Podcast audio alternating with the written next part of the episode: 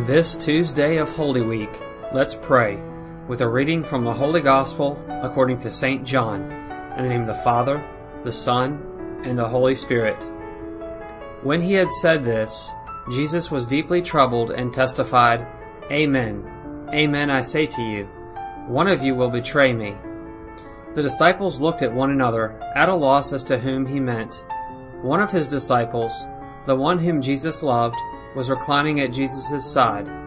So Simon Peter nodded to him to find out whom he meant. He leaned back against Jesus' chest and said to him, Master, who is it? Jesus answered, It is the one to whom I hand the morsel after I have dipped it. So he dipped the morsel and took it and handed it to Judas, son of Simon the Iscariot. After he took the morsel, Satan entered him. So Jesus said to him, What you are going to do, do quickly. Now none of those reclining at table realized why he said this to him. Some thought that since Judas kept the money bag, Jesus had told him, Buy what we need for the feast, or to give something to the poor.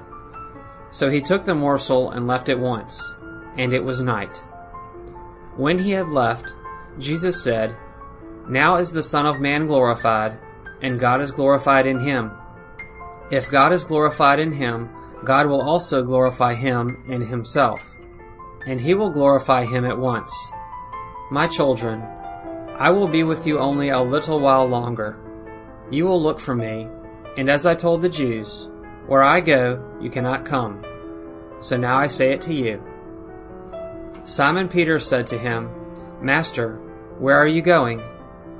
Jesus answered him, Where I am going, you cannot follow me now, though you will follow later. Peter said to him, Master, why can't I follow you now? I will lay down my life for you. Jesus answered, Will you lay down your life for me? Amen. Amen, I say to you. The cock will not crow before you deny me three times. The Gospel of the Lord.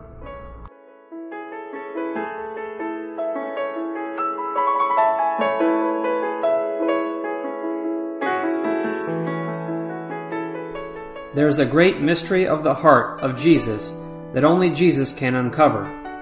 Why not ask Him to clear up the mystery in this Holy Week? Which one, you might ask?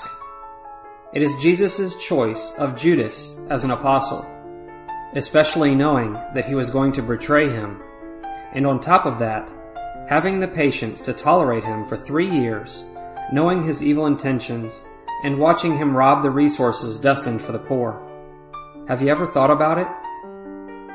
A Spanish saint used to say that Jesus' behavior with Judas is the summit of Jesus' mercy of the heart, the example he wanted engraved in the heart of his apostles and in us. The purpose of Judas being amongst the twelve apostles was for the unending mercy of Jesus' heart to shine, together with his respect for human liberty and to teach his apostles the most effective way to spread his love to others, what we call evangelization.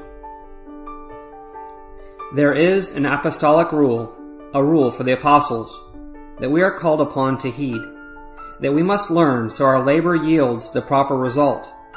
Wherever we are called upon to serve, educate, transmit, and diffuse the Word of God, we should never forget the words of Jesus. Do good to them, and lend, expecting nothing back, as Jesus proclaims in the Gospel of Luke. What he said, he put into practice with Judas. He did good to him without expecting anything in return, knowing that his love would not yield fruit in him. We must do everything possible for the heart of others without expecting anything in return from them. That doesn't mean that we should not be interested in their yielding fruit, but rather that love's strength shouldn't be under the condition of receiving something in return because their yield depends on their freedom and God's grace. As St. Paul says, we sow the seeds and God makes them grow. Jesus' attitude with Judas shows us the extraordinary love in the heart of Jesus, who gave his heart even when he knew he would be betrayed. And it also shows us the vulnerability of our human heart that is incapable of yielding to the love of God. Can man be so cruel? Of course. Can Jesus love so much and be rejected? Of course he can.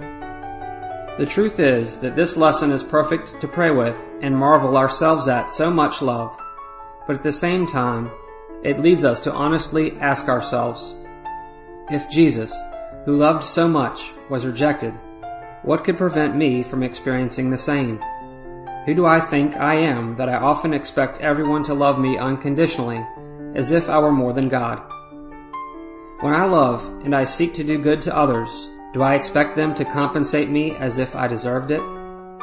Do I expect gratitude each time I do good deeds? How much more would we love if we could live according to this rule of Jesus's that is taught to us in the gospel? And how much failure, discouragement, sadness, anger would we spare ourselves if we just did good for others, not expecting anything in return?